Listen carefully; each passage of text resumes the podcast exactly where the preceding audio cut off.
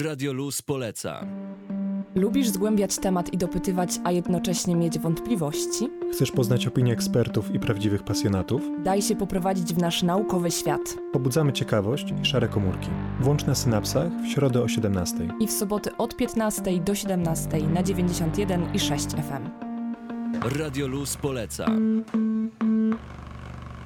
Radio Luz poleca, jak żeby inaczej, 16 października, sobotnie, popołudnie w Radio Luz i chwila po godzinie 15 oznacza start naszej popularno-naukowej audycji na synapsach. E, wiatr nam dzisiaj trochę w oczy wieje, ale my z wiatrem dziś popłyniemy na tej naszej naukowej fali i witamy się z Wami dziś w składzie. Adrian Patej. Martyna Dziakowicz, a za realizację będzie odpowiadać Aleks Kartaszow. I już od samego początku nie pozwolimy Wam długo czekać na nasze naukowe emocje, bo tę godzinę rozpoczniemy od relacji na żywo z miejsca rozgrywek Science Game Jamu.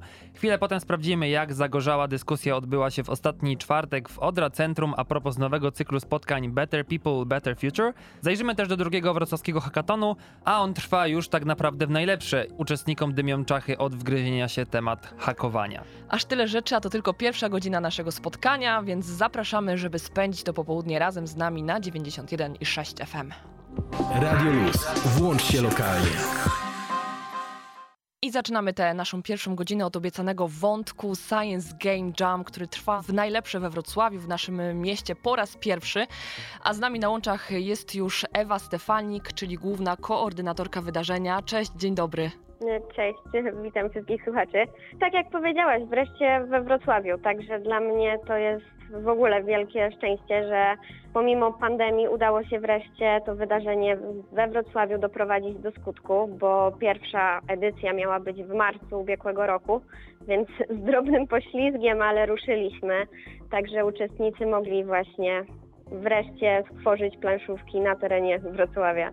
Wreszcie się spotkać też i my chcemy o tą atmosferę trochę podpytać. Jak wrażenia z miejsca zdarzeń?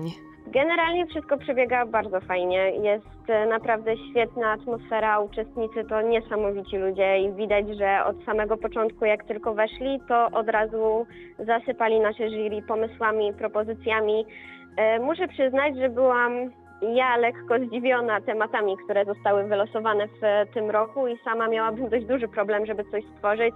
Na uczestnicy bez żadnego problemu E, wymyślili planszówki i brną w ten pomysł, który naprawdę na razie wygląda bardzo obiecująco. No właśnie, a propos tych tematów, jesteś, chcesz nam zdradzić, możesz nam zdradzić z takiego, czy coś przykuło twoją uwagę, jakiś pomysł, jakiś koncept, coś, coś po wymianie no. zdań z uczestnikami?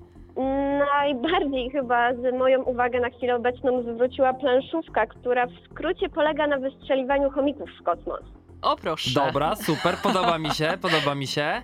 Także najbardziej ciekawa jest historia tego pomysłu, dlatego że właśnie ta drużyna wylosowała hasło prędkość i pierwsze, co im przyszło do głowy, to, że chomiki są bardzo szybkie, więc stwórzmy planszówkę związaną z chomikami. Tok myślenia uczestników e, rozbraja. Ciekawe, dokąd, dokąd ich to zaprowadzi, a jak długi czas jeszcze przed nimi pozostał, powiedz nam? Generalnie całość wydarzenia tej części zaplanowanej na zaprojektowanie planszówki jest do 18.30, także już jesteśmy za półmetkiem. Właśnie skończyły się pierwsze konsultacje z jury, ocenianie wstępne projektów. E, no i uczestnicy przechodzą do dalszej pracy, mają jeszcze e, ponad 3 godziny, żeby dokończyć swoje prototypy, także myślę, że z takimi uczestnikami bez żadnego problemu uda się skończyć przed czasem. Okej, okay, dobrze, a teraz pytanie brzmi, rozumiem, że dzisiaj poznamy laureatów, a jeśli tak, to jaka nagroda na nich czeka? Więc laureaci będą ogłoszeni po konsultacjach z jury jeszcze dzisiaj wieczorem. No wiadomo, poza e, nagrodami, które są,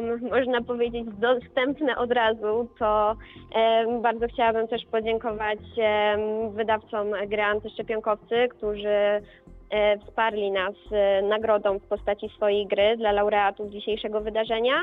E, dodatkowo chciałabym też podziękować portalowi Crazy Nauka, od których dostaliśmy książki popularno-naukowe w ramach nagrody, ale tak naprawdę główną nagrodą jest nasza pomoc, pomoc fundacji w doprowadzeniu wszystkiego do tego, aby gra została wydana. Ewo, zaczęliśmy tę rozmowę od wątku Wrocławia, więc teraz on się automatycznie wysuwa na czoło tego wszystkiego. Czy planujecie powrócić za rok? E, czy tak jest? Bo na przykład tutaj ja wyznam e, na głos, że Adrian planuje taki udział w przyszłym roku właśnie. Tak, jakby była taka edycja, to ja bardzo chętnie bym tam zagościł i spróbował swoich sił.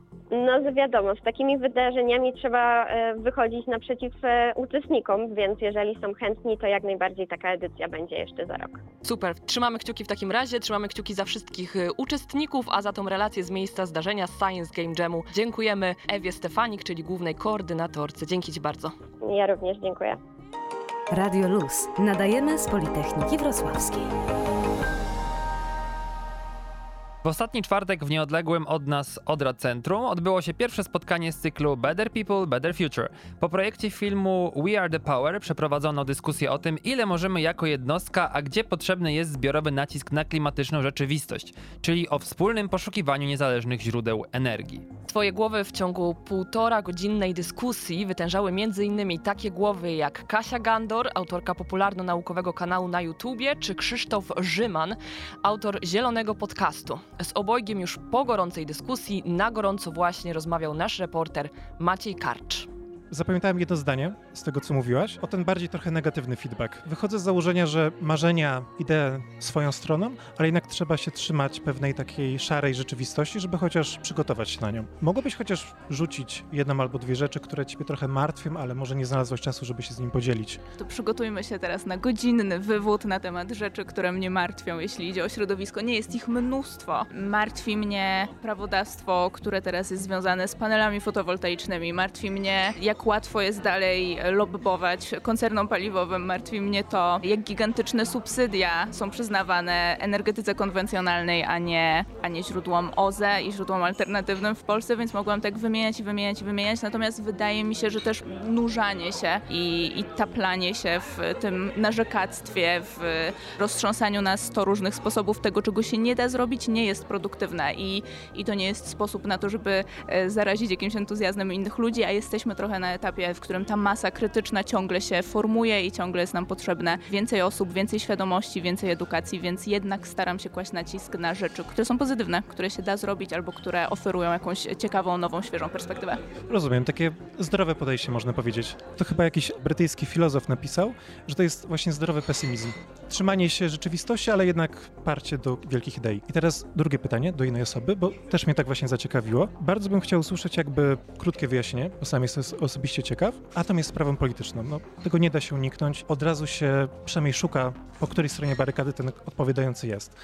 To nie jest moim zamiarem, po prostu chcę się dowiedzieć jak najbardziej takiej rzeczowej wiedzy i może dlaczego akurat nie atom, albo dlaczego nie jest najlepszym wyjściem. Krzysiek Grzyman, Zielony Podcast. Gdybyśmy tę dyskusję o atomie prowadzili e, 20-30 lat temu, to pewnie ona miałaby sens, ale dzisiaj, biorąc pod uwagę, jak długo trwałaby ta inwestycja, z jakimi ogromnymi kosztami by się wiązała, i nie mówię tylko o koszcie wybudowania, ale później eksploatacji takiej e, elektrowni, e, łącznie ta e, energia z atomu byłaby bardzo droga, jak dużym problemem jest składowanie e, odpadów e, radioaktywnych. To nie mówimy tylko o odpadach wysoko radioaktywnych, ale też o średnio, nisko e, radioaktywnych. Problemy do rozwiązania. Gdybyśmy rozmawiali o tym 20-30 lat temu, nie było innych technologii, nie byłoby zielonych technologii, to pewnie to odpowiedź by się sama nasuwała, ale mając z tyłu głowy to, że możemy mieć coraz więcej zielonej energii, że magazynowanie energii się rozwija, to szukajmy raczej rozwiązań przyszłości, a nie patrzmy na rozwiązania, z których rezygnują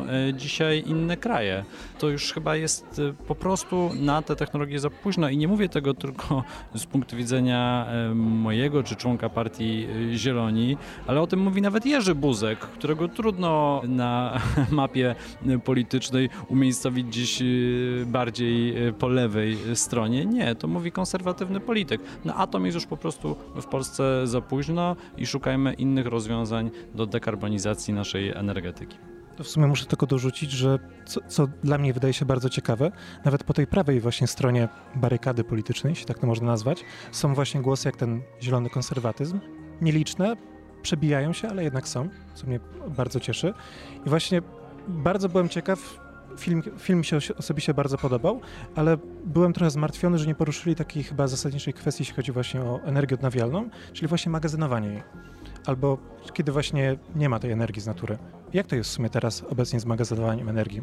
No, istnieją magazyny energii, oczywiście można sobie magazynować energię e, przydomowo, e, to e, już się dzieje. Na pewno inteligentne sieci przesyłowe bardzo by nam do tego pomogły. Natomiast technologie oparte na przykład na, o, o zielony wodór to są wciąż technologie przyszłości i jeżeli będziemy w nie więcej inwestować i przyspieszać powstawanie tych nowych rozwiązań, no to tym szybciej zobaczymy je w praktyce.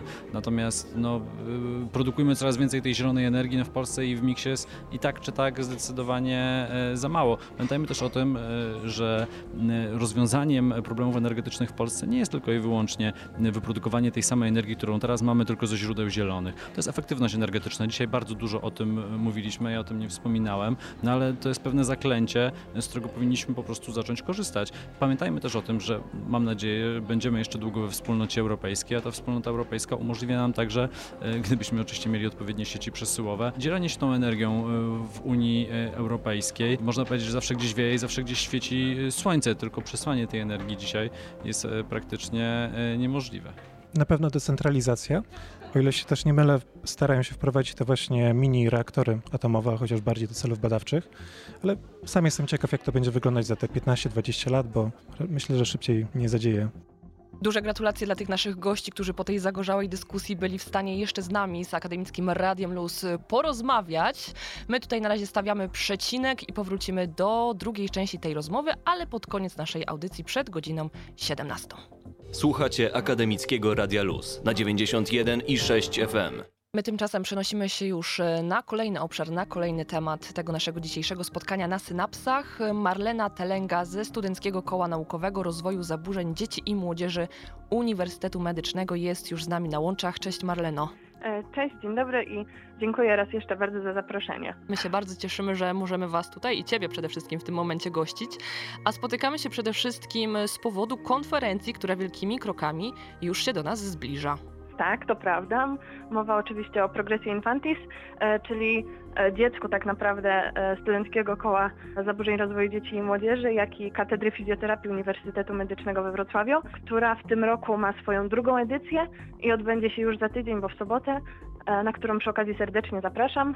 A o samej konferencji w sumie mogę powiedzieć tyle, że że pomysł na nią zrodził się dwa lata temu, tak mniej więcej, e, kiedy, kiedy z dr Ewą Geisztor, przewodniczącą Komitetu Organizacyjnego konferencji rozmawiałam i doszłyśmy do wniosku, że tak naprawdę brakuje takiego miejsca e, w Polsce, na polskiej scenie takiej naukowej powiedzmy, e, gdzie, gdzie można powymieniać się różnymi doświadczeniami zarówno ze strony bardziej naukowej, jak i praktycznej, jak i doświadczeniami po prostu rodziców w tematyce tej takiej około pediatrycznej, nie tylko ze strony medycznej, ale też jakby takiej działki psychologicznej, ze strony dietetyków, neurologopedów. Chcieliśmy stworzyć takie miejsce wymiany różnych doświadczeń, wiedzy, ale też badań naukowych, które są prowadzone przez studentów, przez studentów w Polsce. No i właściwie nam się to udało. W tym roku, tak jak powiedziałam, już jest druga edycja, z czego jesteśmy bardzo dumni i na którą serdecznie zapraszam. Zapraszamy cały czas. Można też jeszcze zgłaszać abstrakty, jeśli dobrze spojrzymy w kalendarz organizatorski. Tak, to prawda. Konferencja jest już za tydzień, ale do dzisiaj jeszcze jest termin zgłaszania abstraktów, więc jeśli ktoś, e, kto nas słucha, ma przygotowaną gdzieś jakąś pracę naukową i chce zaprezentować e, to, co odkrył e, w ostatnim czasie w dziedzinie okołopediatrycznej, czy ze strony medycznej, ze strony psychologicznej, bo tak jak mówię, nie zamykamy się i chcemy, żeby to było maksymalnie holistyczne podejście do pacjenta pediatrycznego, to serdecznie zapraszam, można się do nas zgłaszać, ale zapraszamy też uczestników biernych bo zależy nam na tym, żeby e, był jak największy odzew ze, ze strony studentów, ale też osób, które mają różne doświadczenia, czy ze strony e, rodziców, rodzeństwa, dzieci z różnymi zaburzeniami, więc zapraszamy tak naprawdę wszystkich do rejestrowania się, zgłaszania. Rejestrować na uczestnictwo bierne można się do samego końca, do końca przyszłego tygodnia, więc zapraszamy i proszę się nie wstydzić, tylko, tylko zgłaszać. Właśnie, proszę się nie wstydzić, a jak mówimy o dzieciakach, to my z chęcią jeszcze zapytamy Cię jako osobie, która dużo działa i dużo robi w tym aspekcie także zdrowia dzieci i młodzieży. Jak bardzo jest źle, jeśli chodzi o narządy ruchu z naszą młodzieżą i dzieciakami w czasie pandemii? Nie wygląda to dobrze wszystko. Co prawda nie ma za dużo badań w tej tematyce jeszcze. E, tak przejrzałam sobie, co tam się ostatnio działo na, na scenie naukowej w tym temacie. No i w sierpniu zostały wydane badania, które pokazują, że BMI u dzieci znacznie wzrosło i co co najgorsze w grupie głównie e, dzieciaków w wieku 5-11 lat, taki przedział wiekowy, czyli tym okresie, kiedy dzieci powinny być najbardziej ruchliwe, e, najwięcej biegać, robić i, i najwięcej rosnąć wzdłuż, a nie wszerz. A okazuje się, że jednak to BMI rośnie i, i waga tych dzieciaków też znacznie wzrasta. No i to się przekłada na wiele różnych aspektów, bo musimy sobie uświadomić, że dzieciaki w czasie pandemii, które zostały zamknięte w domu, one nie tylko musiały siedzieć przed komputerem, ale została im jakby odebrana możliwość biegania na przerwach, chodzenia na zajęcia e, pozaszkolne, których no, miały dużo. I my tutaj teraz też e, w praktyce spotykamy się z tym, bo ja przebywając na różnych placówkach, no, widzę teraz plagę dzieciaków, które do nas przychodzą w wieku 8-12 lat, e, nie tylko z nadwagą i już nawet otyłością, ale również z bardzo obniżonym napięciem mięśniowym, takim posturalnym, co przekłada się na to, że one się bardzo garbią, mają coraz większy potencjał do rozwijania skoliozy albo już tą skoliozę mają. I no, musimy też mieć świadomość tego, że to nie tylko kwestia braku ruchu, braku aktywności, braku biegania i robienia różnych rzeczy, które robił w szkole i poza szkołą, ale to jest też to, że nie wszystkie dzieciaki miały odpowiednie warunki do, do pracy w domu, a nawet jeśli je miały i miały fajne biurko, krzesło, rodzice o to zadbali, to jak rodzic nie patrzył, często dzieci sobie przychodziły do łóżka, siadały tak, jak im było wygodnie i no niestety te kręgosłupy bardzo mocno na tym ucierpiały.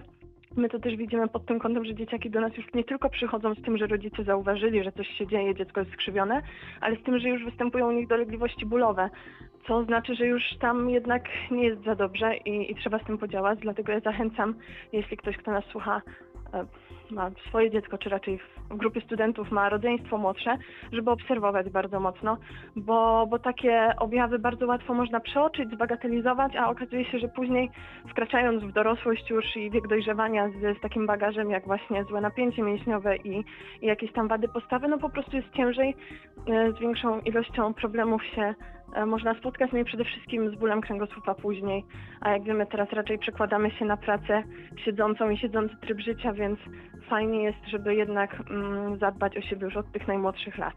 Tak, te nawyki i wdrażanie ich od tych najmłodszych lat y, wydaje się kluczem, chociaż nie zawsze jest to chyba tak oczywiste, jeśli chodzi o wdrażanie tych nawyków u dzieci, ale tak jak mówi Marlena, kontrolujmy dzieciaki, które są w naszym otoczeniu i dbajmy o ich zdrowie, a my waszej uwadze polecamy jeszcze raz y, konferencję, którą zajmuje się Marlena, Progressio Infantis. Wpadajcie na fanpage, na stronę Uniwersytetu Medycznego, a my Marlenie Telendze serdecznie za tę rozmowę dziękujemy.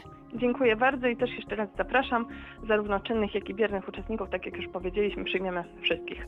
91,6 Akademickie Radio Luz. Korzystając z tego, że Adrian Patej wrócił do nas tutaj na fale wznoszące w Radiu Luz, no to muszą być także wątki chemiczne związane z jego naukową zajawką. E, Jakie tematy na dziś, Adrianie? Ja będę dzisiaj mówił, zaczniemy od pamięci zapisanej kolorami, pamięci internetu. O co mi chodzi? Yy, otóż, no, my jesteśmy radiem między innymi internetowym i wszystkich naszych audycji poza waszymi odbiornikami na żywo możecie także słuchać gdzieś zapisaną przy okazji, na przykład na Spotify jako podcasty. I tutaj słowo zapisane jest tym kluczowym, ponieważ właśnie o tej pamięci internetu, nawiązując do nagłówka będę mówił, okazuje się, że w 2020 roku my jako ludzie emitowaliśmy do internetu 1,7 megabajta danych na sekundę. Szybkie obliczenia i pomoc kalkulatora pozwoliły mi policzyć, że to jakieś e, 4 terabajty danych miesięcznie. Czyli jakbyśmy Każdy chcieli. człowiek. Każdy człowiek, tak. My jako ludzkość przez cały tamten rok, co miesiąc musielibyśmy gromadzić, kupować co miesiąc 4-terabajtowy dysk, żeby zmieścić te dane. I niestety tych danych będzie coraz więcej i coraz więcej, ponieważ rozwijają się wszystkie usługi internetowe, zaczyna być Internet of Things, mamy, nie wiem, elektryczne samochody, które też będą się ze sobą komunikować. Tak naprawdę każdy ruch sieci, każde włączenie aplikacji, mediów społecznościowych, wysłanie zdjęcia, skomentowanie zdjęcia, danie reakcji powoduje, że gdzieś tam na tych serwerach internetu zostają dane, które muszą być gdzieś zapisane. Ja wiem, że ty mówiłaś mi wcześniej przed audycją, y, ile danych my już, jaki, jaki to jest rząd wielkości. Tak, słuchajcie, tutaj Adrian powiedział o roku 2020, to pójdźmy jeszcze w przód, rok 2025 i wtedy przypuszcza się, że na świecie będziemy mieli do czynienia z 33 zetabajtami danych. To jest rząd 22 zer na końcu. Tak, tyle będziemy mieli danych, Tyle musieli będziemy będziemy mieli danych. zgromadzić na dyskach albo gdzieś na serwerach, bo właśnie spokojnie, bo te dane, żebyśmy sobie mogli przez całe życie słuchać naszych podcastów tutaj na Synapsach, będziemy musieli to gdzieś zgromadzić, żeby to było. I może, może to być kilka rzeczy, no bo kiedyś wszystko było na papierze, spisywane książki ręcznie, potem drukowane. Teraz oczywiście co do czasów wszystko idzie trochę w górę, trochę się unowocześnia. Mamy, mieliśmy płyty CD, mieliśmy płyty Blu-ray, które są odpowiednio pojemniejsze, mieliśmy różnego rodzaju dyski, HDD, SSD, one mają różne zasady działania, ale koncepcja zostaje taka sama, czyli że umieszczamy na nich jakieś dane, które potem można odtwarzać. Tylko, że to rodzi kilka problemów. Pierwszym z nich to, że szacunki mówią, że dane te na dyskach, nośnikach różnych są trwałe przez 40 lat. Dyski te mają określoną pojemność, to tak jak mówię, płyta CD mogła pomieścić tam x utworów, płyta Blu-ray odpowiednio więcej i tak dalej, i tak no ale to wciąż wymaga od nas każdego następnego, następnego nośnika. No i tak naprawdę najważniejszą kwestią jest to, że jeżeli nie będziemy tego gdzieś trwale w jakimś dobrym miejscu składować tych dysków, no to one nam po prostu się zniszczą. Od wilgoci, ewentualnie do jakichś uszkodzeń mechanicznych, jeżeli będziemy gdzieś tam tym nieuważnie A bardzo tego E, nie chcemy, żeby a bardzo tego nie chcemy, dokładnie. No i jeszcze dzisiaj, biorąc pod uwagę, że wszystko jest internetowe, no to może też zostać przez kogoś zhakowane i te dane mogą nam zostać ukradzione. Znam kilka takich przypadków, gdzie komuś zostały takie dane zarekwirowane i y, no bardzo niechlubnie, bo propozycja oddania była przez zapłacenie okupu. Część danych jest też przechowywana na chmurze, która również ma swoją ograniczoną pojemność. Też wiąże to ze sobą znowu zbudowanie infrastruktury w postaci serwerów, a jeżeli już się ją zbuduje, to nie jest początek problemów, ponieważ trzeba ją jeszcze utrzymać. A utrzymywanie infrastruktury serwerów kosztuje nas po pierwsze energię elektryczną, a po drugie też takie serwery wytwarzają dużo ciepła. I w ogóle to jest bardzo ciekawy temat, jeśli chodzi o utrzymanie serwerowni, ponieważ z tego co wiem, je utrzymuje się również na takich bardzo zimnych terenach. Żeby te koszty nie wydawać na chłodzenie, Mhm. na zasadzie na klimatyzację, to specjalnie wyjeżdża się gdzieś do jakichś skrajnych Norwegii albo skrajnych Rosji, tam buduje się te serwerownie, żeby one naturalnie się chłodziły w związku z tymi e, warunkami, które tam panują. No i również chmura też jest podatna na różnego rodzaju e, klęski, kataklizmy, jakieś nieodpowiednie warunki ze strony pogody i ludzie próbują w ten sposób znaleźć jakieś trochę bardziej naturalne, inne rzeczy, które wyeliminują nam te czynniki, a też pozwolą na dosyć duże gromadzenie danych. Jedną z takich technik jest przechowywanie danych, jak się okazuje, w DNA. I tutaj Martyna może nam trochę powiedzieć więcej na ten temat. Jak to się robi, że DNA może przechowywać dane, służyć jako taki dysk, taki pendrive? To jest y, wielkie wyzwanie, do którego niektórzy podchodzą z wielkim przymrużeniem oka i uznają, że to jeszcze nie czas na to, żeby takie dane w DNA przechowywać, ale słuchajcie, to jest możliwe, dlatego że możemy po prostu sekwencjonować e, wszystkie te skomplikowane sekwencje, uzyskując te litery, mm, robić takie kombinacje, żeby te dane w konkretnej objętości umieścić. Tutaj natomiast y, występuje kilka ważnych problemów, dlatego że przy DNA musimy dokładnie taką nić odczytać. I każdy jeden błąd, przestawienie tej jednej literki, a w DNA posługujemy się czterema, sprawi, że uzyskamy już zupełnie inny produkt, więc to jest jedno wyzwanie, a drugie jest takie, że no często nasze technologie po prostu nie nadążają za tym, jak ta nauka się rozwija, więc y, póki co nie mamy tak olbrzymich narzędzi do tego, żeby sekwencjonować olbrzymie ilości danych. Na pewno robiono już próby z bakteriami i próbowano, testowano Escherichia coli, czyli bardzo znaną bakterię bliską ludziom też. E, Sprawdziła się w tych testach, więc mamy nadzieję, że e, istnieje szansa na to, żeby przechowywać te dane rzeczywiście w takiej skali, tym bardziej, że tutaj pojawia się kolejne porównanie. Biblioteka Narodowa e, Stanów Zjednoczonych, która jest w stanie zmieścić się, uwaga, w danych wielkości ziarenka maku, moi drodzy. To jest możliwe. Czyli DNA wielkości ziarenka maku to Które jest... gromadzi ileś set tysięcy woluminów książek. Okej, to mało miejsca dosyć mi się wydaje. Ale jest to Mało. jednak jeszcze pieśń przyszłości, co by nie było. Jak na razie tak. ale trochę bliższą koncepcją, e, stworzoną przez chemików z Uniwersytetu Harvarda, czyli ci słynni amerykańscy naukowcy, podeszli do tego od trochę innej strony i stosowali fluorescencyjne barwniki.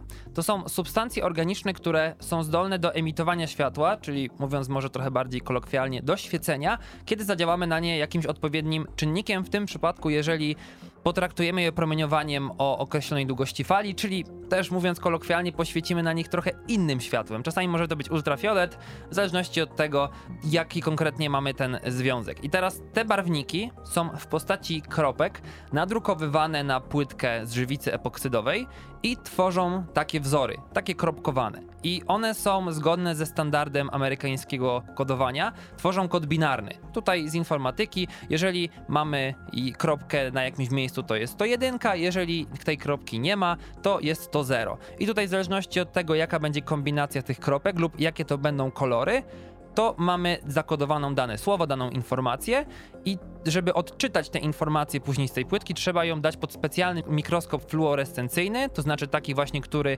świeci tym jakimś światłem na nasz barwnik, żeby otrzymać w konsekwencji inne światło i na tej podstawie, zgodnie z jakimiś wytycznymi dotyczącymi kodowania, można było odczytać te informacje.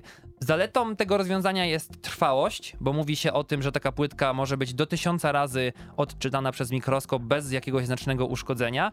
Po wydrukowaniu tak naprawdę, po nałożeniu tych kropek na tą płytkę, nie ma ona dostępu do internetu, nie może być w żaden sposób zhakowana. Nawet jeśli nam to ktoś ukradnie, no Nie mało, zrobi z tym wiele, mało, mało osób ma nam krzywdy. mikroskop fluorescencyjny, Mhm. więc ciężko będzie tutaj cokolwiek odczytać. No i tak naprawdę też jeżeli, no taka płytka jest w miarę wytrzymała, no tak naprawdę musimy ją tylko szczelnie zamknąć i tyle. Nie potrzebujemy tutaj jakichś specjalnych warunków co do wilgotności, nie potrzebujemy przede wszystkim podłączenia do prądu. Samej płytki oczywiście, tak, oczywiście mikroskop już tak, ale sama płytka jeszcze nie. I naukowcy na poparcie swojej tezy, na sprawdzenie metody, zadrukowali w ten sposób, a właściwie to zakodowali w ten sposób e, pracę Michaela Faradaya i jego zdjęcie. Postać to została wybrana, ponieważ przyczynił się on znacząco do tego, żeby rozwinąć elektryczność na naszej planecie i dzięki której też między innymi my tutaj możemy do was mówić.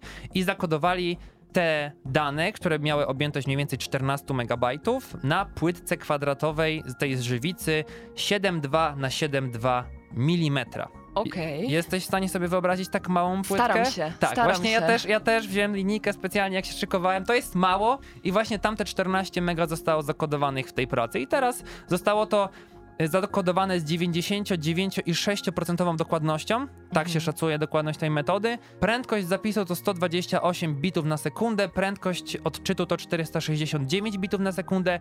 Nie jest to bardzo szybko w porównaniu z obecną technologią, jeśli chodzi o różnego rodzaju dyski, zwłaszcza tych SSD, ale jest to póki co rekord, jeśli chodzi o tego typu metody, które służą na taki alternatywny, powiedzmy bardziej naturalny zapis. Czyli możemy sprzyjać rozwojowi takiej metody aktualnie i trzymać za nią kciuki jako tej najbardziej prawdopodobnej? Tak, myślę, że tak. To jest y, póki co chyba jedyna taka sensowna koncepcja i też wydaje mi się bardzo dobrze się sprawdza. Oczywiście nie nadaje się do wszystkiego. Nie będziemy mieli czegoś takiego jak komputer na kropki barwników i, i żywicy epoksydowej, ale to będzie bardzo fajna forma, żeby zachować coś i sobie gdzieś składać na przykład w sejfie. Tak jak tutaj właśnie nadrukowali pracę, a właściwie to zakodowali pracę wraz ze zdjęciem pana Michaela Faradaya. I cały czas e, to wszystko wpasowuje się też w ten nurt ekożycia, o którym też w naszej audycji jeszcze dzisiaj usłyszycie. Dokładnie. Radio Luz. Nadajemy z Politechniki Wrocławskiej. Nadajemy z Politechniki, witamy się z Wami w drugiej godzinie na Synapsach w takim samym składzie. Czyli Adrian Patej? Martyna Dziakowicz i Aleks Kartaszow, który te audycje realizuje. I teraz przeniesiemy się trochę na inne wątki, obiecane wątki też w naszym poście na Facebooku, bo nasz komfort bycia w sieci, bycia stale na bieżąco z tym, co oferują nam narzędzia internetowe, ma mnóstwo plusów, ale zdajemy sobie sprawę z tego, że powinniśmy być coraz bardziej świadomi minusów i zagrożeń, które nad nami wiszą, a którymi starają się zajmować m.in. członkowie Dolnośląskiego Cyberlabu. A dziś e, teraz z nami w studiu Mateusz Jachniak, czyli ambasador i członek Dolnośląskiego Cyberlabu. Dzień dobry Państwu. Mateuszu, powiedz nam, jak to wszystko się zaczęło, jeśli chodzi o powoływanie do życia mm, takiego Cyberlabu na terenie naszego województwa? Tak naprawdę wszystko zaczęło się niepozornie, ponieważ od jednego konkursu, który został przeprowadzony na całą Polskę, wyłoniły się pewne właśnie takie zainteresowania grupy osób, które tak naprawdę chciały to pociągnąć dalej. I stąd właśnie wyłoniła się cała inicjatywa prowadzenia tego, tego przedsięwzięcia, żeby skupić ludzi, którzy są zainteresowani cyberbezpieczeństwem, chcą szerzyć wiedzę na ten temat i jednocześnie się uczyć w tym temacie. Ludzi, którzy niekoniecznie są związani z kwestiami politechniki, bo macie ludzi różnych specjalności. Tutaj ogólnie nasze cyberlaby działają w różnych dziedzinach, nie tylko właśnie jeżeli chodzi o informatykę, ale także biznes, ekonomię, medycynę, wojskowość, więc to są różne dziedziny i fajne jest to, że właśnie możemy sobie poglądami się wymieniać o takich rzeczach, o takich tematach, na które sami byśmy nawet nie wpadli, bo tak naprawdę ludzie z Politechniki zwykle są właśnie tacy bardziej techniczni, z ekonomicznego są bardziej nastawieni właśnie na jakieś akty prawne, dlatego fajnie jest to, że możemy właśnie tak wymieniać i jak najbardziej zapraszamy, jeżeli ktoś by miał ochotę do nas dołączyć, to nie patrzeć właśnie, że to jest coś technicznego, tak naprawdę każdą osobę miłe, mile w nasze szeregi przywitamy. A jak wygląda wasza codzienna praca? Dla tych, którzy już usłyszą to hasło, wyobrażam sobie być może jakieś skomplikowane rzeczy, to czym zajmujecie się na co dzień w takiej organizacji? E, Na co dzień tak naprawdę chcemy dotrzeć do jak największej ilości osób i uświadomić, jakie nas, czyhają na nas zagrożenia w tym świecie internetu. Jakie dane są udostępniane przez nas, co możemy zrobić, aby czuć się bardziej bezpiecznie i komfortowo. To znaczy tak, jeśli chcielibyśmy dołączyć, typu ja właśnie, czy ja potrzebuję jakichś specjalnych Człowiek kompetencji chemii. do tego? Człowiek tak, człowiek, czy ja jako człowiek chemii mogę coś zaoferować, nie mając za dużo skilla i tutaj mówiąc trochę młodzieżowo, nie za bardzo umiem klikać w ten komputer. Jak najbardziej. Myślę, że to jest taka kwestia po prostu wciągnięcia się w temat, ponieważ no, każdy tak naprawdę kiedyś zaczynał z czymś i nie wymagamy żadnych takich kompetencji, tylko chęci, chęci rozwoju właśnie w tym kierunku, ponieważ mamy między sobą dyskusje, mamy dyskusje organizacyjne, gdzie tak naprawdę słuchając nawet możemy się uczyć, a później tą wiedzę przekazywać nawet swoim znajomym, rodzinie. To jakby też jest w celu naszego Cyberlabu. Jak mówimy o działalności tego miejsca, to ważne jest chyba wspomnienie też wydarzenia, które miało miejsce kilka miesięcy temu, a które cały czas jest dostępne na waszym fanpage'u, czyli Cyber Security Roadshow. To było duże i ważne wydarzenie. E, Dokładnie, mieliśmy przyjemność gościć naprawdę wspaniałych prelegentów, między innymi dyrektora Army Cyber Institute e, z West Pointu. Z Czyli na Akademii. poważnie. Na dokładnie, poważnie. dokładnie. Był też generał zarządzający już w stanie po- spoczynku NSA, który pracował w administracji prezydentów Busha i Obamy i twórca Tora, czyli takiej sieci dosyć, no, Bezpiecznej. no, także Jurk Lau- Laubera, który jest ambasadorem Open Ended Working Group do spraw cyberbezpieczeństwa z pośrednictwa ONZ-u. Dlatego myślę, że tutaj I akurat tutaj, tutaj właśnie, jak mówimy o ONZ, to pojawił się też wątek pewnego raportu, który też e, pomógł wam się wynieść nieco wyżej chyba. E, dokładnie. To była inicjatywa właśnie stworzenia raportu, który miał za zadanie zebrać wszystkie informacje na temat, jak kształtuje się nauka o cyberbezpieczeństwie na uczelniach wyższych w Polsce. I tutaj, jak wcześniej było spo- wspominane, nie tylko tutaj braliśmy wszystkie politechniki, ale również ludzi z, e, studenci z studiów ekonomicznych, z biznesowych, z prawa. Każdy miał jakby tutaj swój własny punkt odniesienia, jak to na jego uczelni wygląda i mógł się podzielić tą opinią. I to było też bardzo fajnie, że nie tylko właśnie z naszego regionu, z Wrocławia, ale także z całej Polski, z ludzi z Podkarpacia, ze Szczecina, z Warmii, z Mazur. Wszyscy dołożyli jakąś taką cegiełkę do stworzenia tego raportu i powstało coś, coś, co nawet przeszło trochę nasze oczekiwania i później, później no poszło dalej świat i się cieszymy właśnie, że ten rozgłos poszedł. Tak naprawdę to, co wyraziliśmy swoją opinię, ma jakąś tam wartość w świecie. Ma wartość w świecie, a to wszystko się teraz bardzo przydaje w erze cyberkryzysów. O tym więcej pomówimy sobie za moment. Koniecznie zostańcie z nami. Słuchacie akademickiego Radia Luz. Włącz się na 91 i 6 FM. Kontynuujemy wątek cyberbezpieczeństwa na synapsach. Mateusz Jachniak jest z nami, ambasador i członek Dolnośląskiego Cyberlabu. Ja takie pytanie od siebie bardzo ciekawostkowe dotyczące skali właśnie różnego rodzaju, powiedzmy to, incydentów związanych z internetem, bo ja głównie hakerstwo kojarzę z filmów, wiecie, Matrix, Capture, zielone cyferki, tego typu sprawy, a wydaje się, że to jest coraz bardziej powszechny problem i chyba z czasem będzie tylko coraz, coraz gorzej. Jak, jaka jest twoja opinia w tym temacie? To zależy od tego, jak to wszystko się rozwinie, jak właśnie społeczeństwo będzie uważać na swoje dane. Może być tak po prostu, że kiedy społeczeństwo nie będzie wyedukowane w wystarczającym stopniu, te dane właśnie będą wisiały sobie w internecie, każdy będzie mógł do nich dostęp mieć i co za tym skutkuje, będzie coraz większe zagrożenie atakiem w tę stronę po prostu. Dlatego taka ważna jest ta edukacja, nawet, nawet osób nietechnicznych, które nie mają dużo związanego z komputerami, żeby wiedziały jak się poruszać w internecie, wiedziały jak przechowywać swoje hasła, wiedziały jakie dane udostępniane są na swoich profilach i kiedy i jak to najlepiej robić. Właśnie, jak to najlepiej robić? Bo pewnie część naszych słuchaczy spotyka się z takimi radami dotyczącymi haseł, wiecie, tak, tak. jak budować te hasła. Często te narzędzia też nam sugerują, czy to hasło jest wystarczająco silne, czy nie, ale o co jeszcze zadbać, co mieć gdzieś z tyłu głowy? Myślę, takim podstawowym błędem jest to, że często też przekazujemy te hasła swoim rodzinie, znajomym, kiedy mamy jakieś wspólne konto i często hasła są te same do różnych serwisów, dlatego tutaj jest, tutaj jest taki pierwszy problem.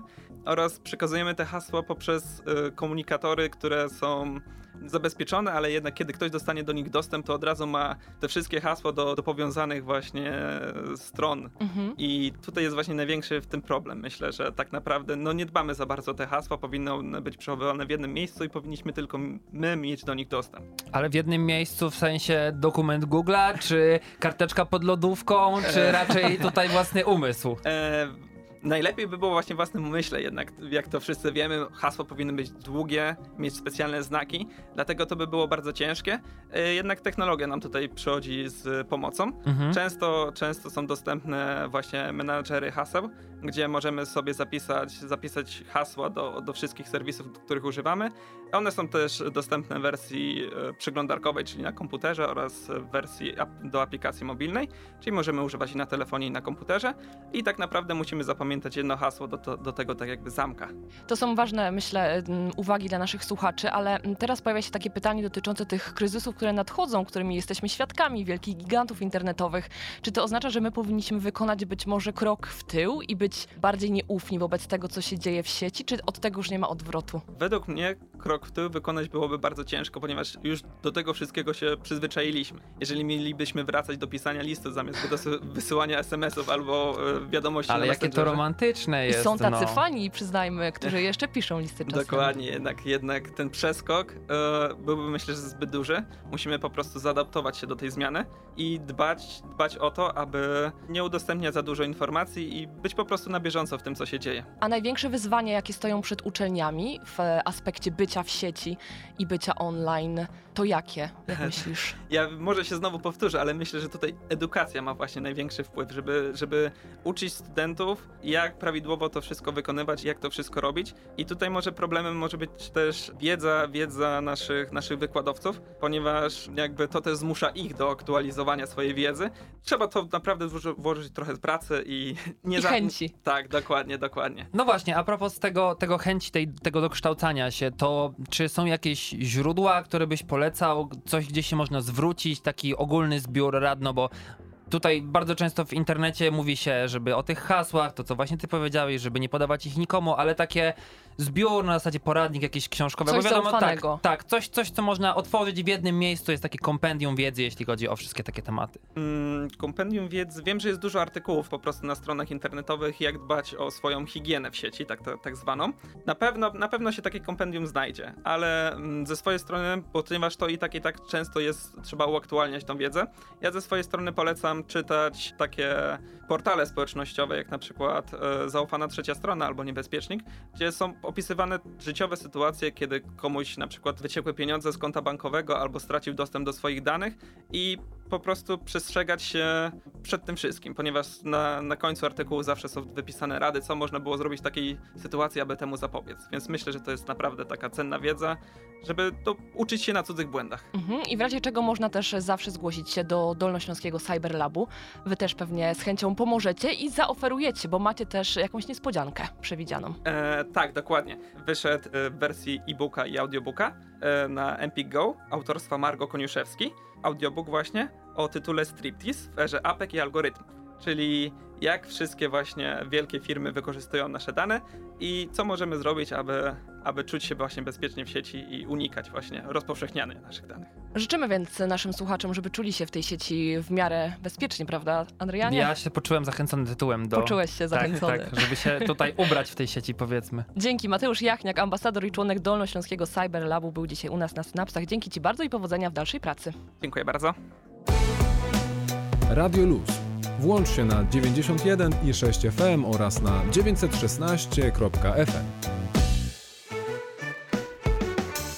Migrujemy sobie tak e, między wątkami dzisiaj na synapsach, chociaż pozostaniemy jeszcze przez moment e, w temacie komputerów, a właściwie programowania, bo ten weekend zdecydowanie należy do liderów hackatonu tutaj u nas e, we Wrocławiu. Adrian na początku audycji wyznał, że chciałby wystartować e, w tych gamingowych, naukowych planszówkach w przyszłym roku, a o hackatonie myślałeś kiedyś? To jest kompletnie nie moja bajka. Ja w komputer to tylko gry, jak coś, żeby sobie tak pograć, ale nie mam pojęcia na temat e, programowania to jest dla mnie ciemna, ciemna sztuka. Tak. Ciemna sztuka, nie. sztuka, która stawia przed nami duże wyzwania. Tak.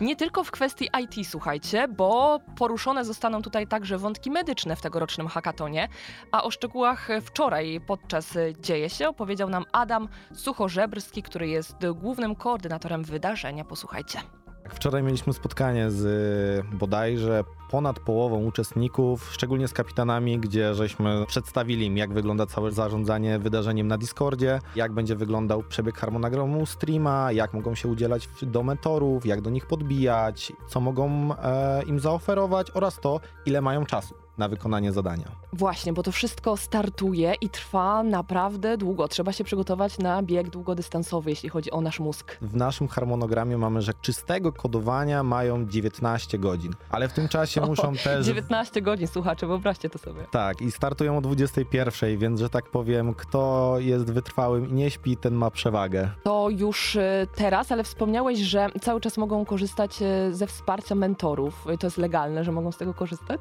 Tak, no internetu im też nie odetniemy. Dobra. Więc na starcie mają mentorów merytorycznych, czyli osoby związane stricte z opieką medyczną, bo w tym roku głównym tematem jest, są nowe technologie w opiece medycznej, więc na starcie mają dostęp do mentorów merytorycznych, których mogą u nich robić takie wywiady na zasadzie, czy ten pomysł idzie w dobrą stronę, czego brakuje, czego oni ze swojego punktu widzenia, e, co oni by tam widzieli. Natomiast samego rana mają dostępnych już mentorów technicznych, których będą pomagali podczas rozwiązywania różnych bugów, problemów, ale już stricte związanych z ich implementacją. Świat medyczny to tak nasunął się sam z siebie w związku z pandemią, w której teraz żyjemy, czy, czy pomysł był inny? Trochę tak, natomiast na początku stycznia pewnie niektórzy, którzy są na grupach e, informatycznych, widzieli, że wleciała nasza ankieta, gdzie pytaliśmy uczestników, jakie oni widzą tak naprawdę e, dzisiejsze globalne problemy. No i na bazie ich odpowiedzi gdzieś tam wynikło, że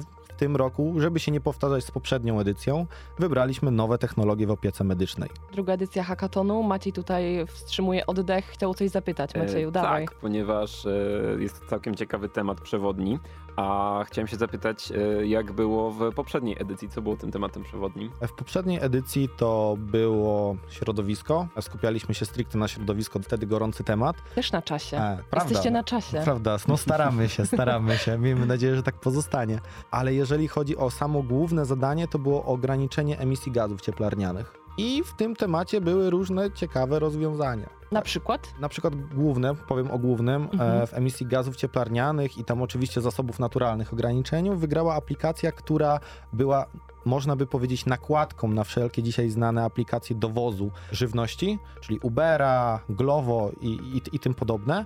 Polegała ona na tym, że się wpisywało danie, które chciało się zamówić, pokazywało ono ile zasobów naturalnych zużyło tam CO2, wody do jego wyprodukowania i do, i do finalnego dostarczenia i proponowało taką opcję, która była jak najbardziej zbliżona do tego dania, a jednocześnie tych zasobów wykorzystywała jak najmniej. No i od razu przekazywała kontakt do danej aplikacji i restauracji, gdzie takie danie zaproponowane można było po prostu zamówić. Maciej wydaje się usatysfakcjonowany taką odpowiedzią i takimi propozycjami ze Oczywiście, strony oczywiście. I mam nadzieję, że w tym roku również e, ciekawe rozwiązania zostaną wymyślone i stworzone. A my mamy pytanie w związku z tym jeszcze, czy można jakoś śledzić to wydarzenie w sieci, bo już na pewno nie można się zgłosić jako uczestnik, ale jak ktoś lubi te emocje na żywo, lubi obserwować, to może to zrobić? Tak, oczywiście. Na naszym fanpage'u Best Hacks oraz na wydarzeniu Best Hacks Healthcare można nas obserwować. Pewnie wcześniej pojawi się post ze streamem na Facebooku. Natomiast sobota będzie podzielona na dwie części streama, gdzie w pierwszej będzie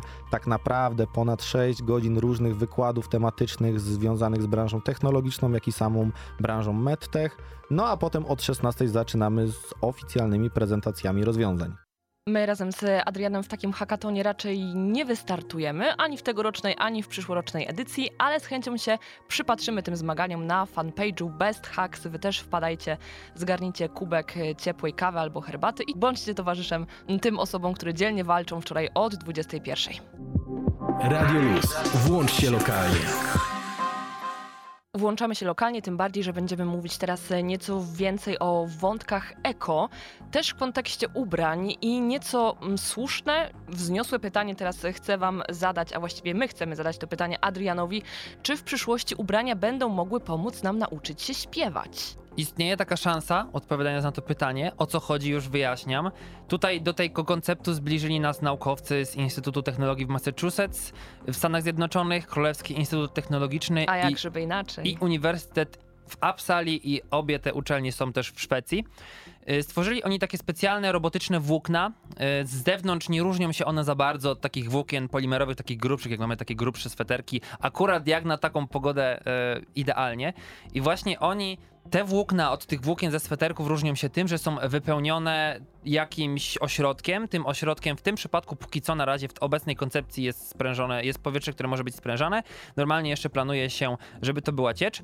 I właśnie te włókna, które są tak naprawdę kanalikami przez to powietrze i jego zachowaniem sterują całym włóknem. Można powiedzieć, że tworzymy trochę coś w rodzaju sztucznego mięśnia, ale on jest efektywniejszy, jeśli chodzi o sposób pracy, jeśli chodzi o wydajność, jeśli chodzi o czas reakcji. I te elastyczne włókna właśnie one są zbudowane też z materiałów polimerowych, tylko że tak zwanych elastomerów. Te materiały znowu sprawiają, że e, one mogą się odkształcać, mogą się pod wpływem sił zewnętrznych mechanicznych i do tych odkształceń mogą wracać. W sensie, jeżeli my to wygniemy, to one też mogą spokojnie wrócić. I te włókna mają też różnego rodzaju czujniki, które wykrywają te różnego rodzaju deformacje i też możemy tak zaprogramować ten układ, ponieważ jest on podłączony do różnego rodzaju komputerów, takich małych, nazywanych flow. Możemy materiał w odpowiedzi na jakąś tam reakcję wymusić inne działanie, typu możemy wymusić ciskanie, rozciąganie się, robić to wszystko na żądanie i sterować tym przy okazji. Chcemy go też nauczyć przy tym wszystkim. Tak, i chcemy go też nauczyć, też jest taki koncept. I właśnie mówiąc o tej, o tej nauce, gdzieś naukowcy, którzy stworzyli ten materiał, y, też postanowili, post- zobaczyli, że to jest możliwe, możemy wszyć też takie nici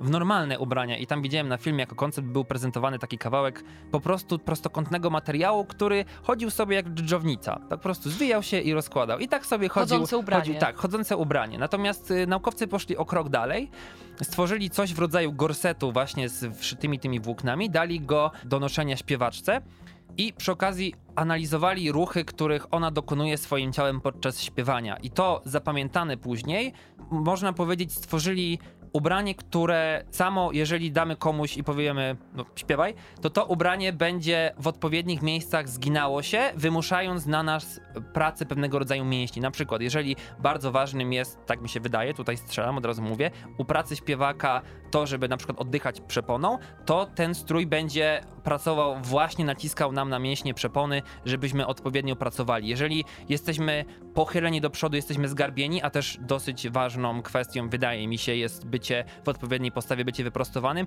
to również jeśli będziemy się gdzieś garbić, to ten strój będzie na nas wymuszał to, żebyśmy się jednak wyprostowali i zadbali o postawę.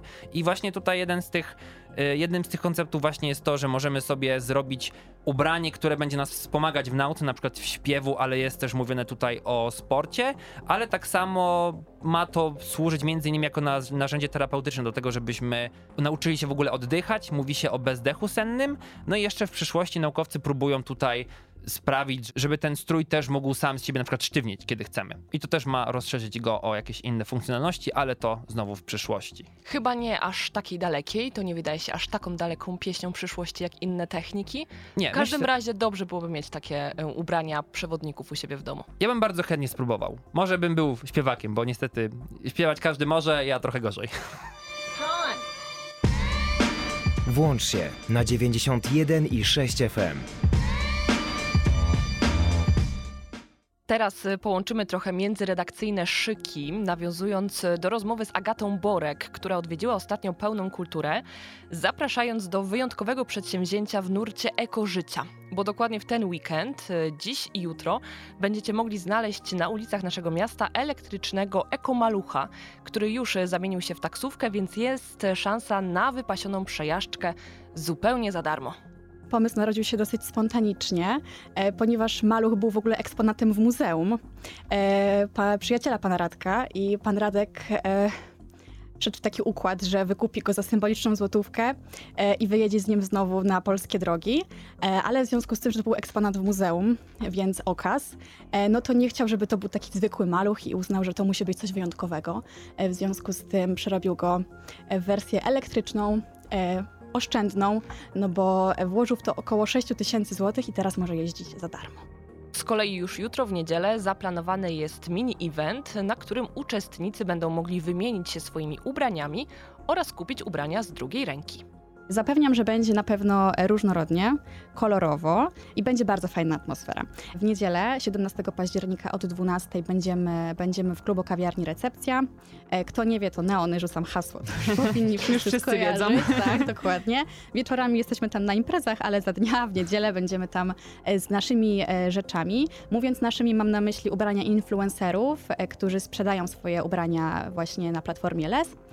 My się nimi opiekujemy, my je sprzedajemy, także, także wystawimy tam jakieś takie najciekawsze okazy. A dodatkowo chcieliśmy zmotywować też e, wrocławian i wrocławianki do tego, żeby, żeby wystawili swoje rzeczy, bo zależy nam na, na kultywowaniu sprzedawania rzeczy, w których już nie chodzimy, a wydaje mi się, że każdemu z nas takie rzeczy zalegają. E, Więc e, poszła informacja, że każdy chętny może się wystawić. Niestety albo istety przerosło moje oczekiwania, zainteresowanie, z jakim się to spotkało, więc już musiałam listę zamknąć, E, ale to też mi daje do myślenia, że może to będą e, nie ostatnie takie, To takie może targi. dopiero początek, Może to tak początek, naprawdę. Całe wydarzenie będzie nagrywane i powstanie z tego humorystyczny film o tym, jak mieszkańcy Wrocławia rozumieją ideę bycia eko. I tak jak wspomniała Agata, garażówka odbędzie się w klubo kawiarni Recepcja, a elektrycznego Fiata 126P będzie można łapać jutro między 9 a 17 pod dworcem głównym. Wtedy wystarczy się zgłosić do kierowcy malucha, do tego malucha oznaczonego logo LES i zamówić u kierowcy przejazd w wybranym przez siebie kierunku. Martyno, Masz jakiś pomysł, gdzie chciałabyś jechać? Jak gdzieś tak po prostu standardowa przejażdżka, czy jakieś takie wydarzenie bardziej, znaczy jakieś bardziej miejsce takie na uczczenie cudownego przejazdu? Myślę, że standardowa przejażdżka, ale go with the flow, więc y, pewnie powiem ci jutro. Okej, dobrze. Akademickie Radio Luz. Włącz się naukowo. Rozpoczęliśmy nasze spotkanie na synapsach od czwartkowej relacji Better People, Better Future w Odra Centrum, którą przeprowadził nasz reporter Maciej Karcz, więc na koniec oddajemy głos kolejnemu reporterowi, Pawłowi Chlastaczowi. Nie mogę odpuścić okazji, żeby spytać Ani Pięty. Jest tam osobą w redakcji, która stara się właśnie łączyć świat naukowy i społeczny, bo prowadzę audycję zarówno naukową, jak i życiowo-psychologiczną, więc ode mnie takie pytanie, jak my, jako studenci, osoby studiujące, powinniśmy sobie radzić według Ciebie z tymi kwestiami? Jak właśnie szerzyć aktywizm już podczas studiowania? Czy wśród naszej społeczności, czy z naszymi prowadzącymi, czy nawet chodząc już w przemysł, gdzieś idąc do pracy?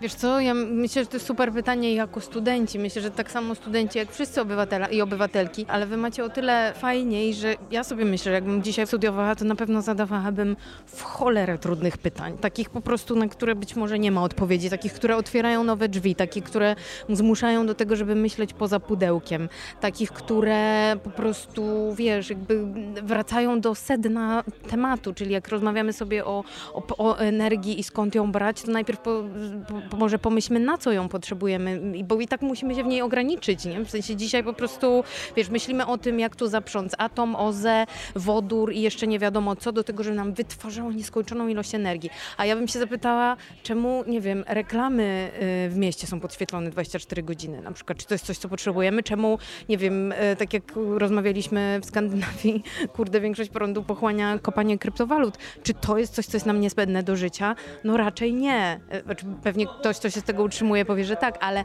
bardziej chodzi mi o to, żebyśmy zwracali uwagę na to, na co ten prąd w ogóle, w przypadku prądu w ogóle idzie, więc zadawali sobie w ogóle pytania, jak lepiej go policzyć, jak, jak pomyśleć o efektywności energetycznej i tak dalej, i tak dalej.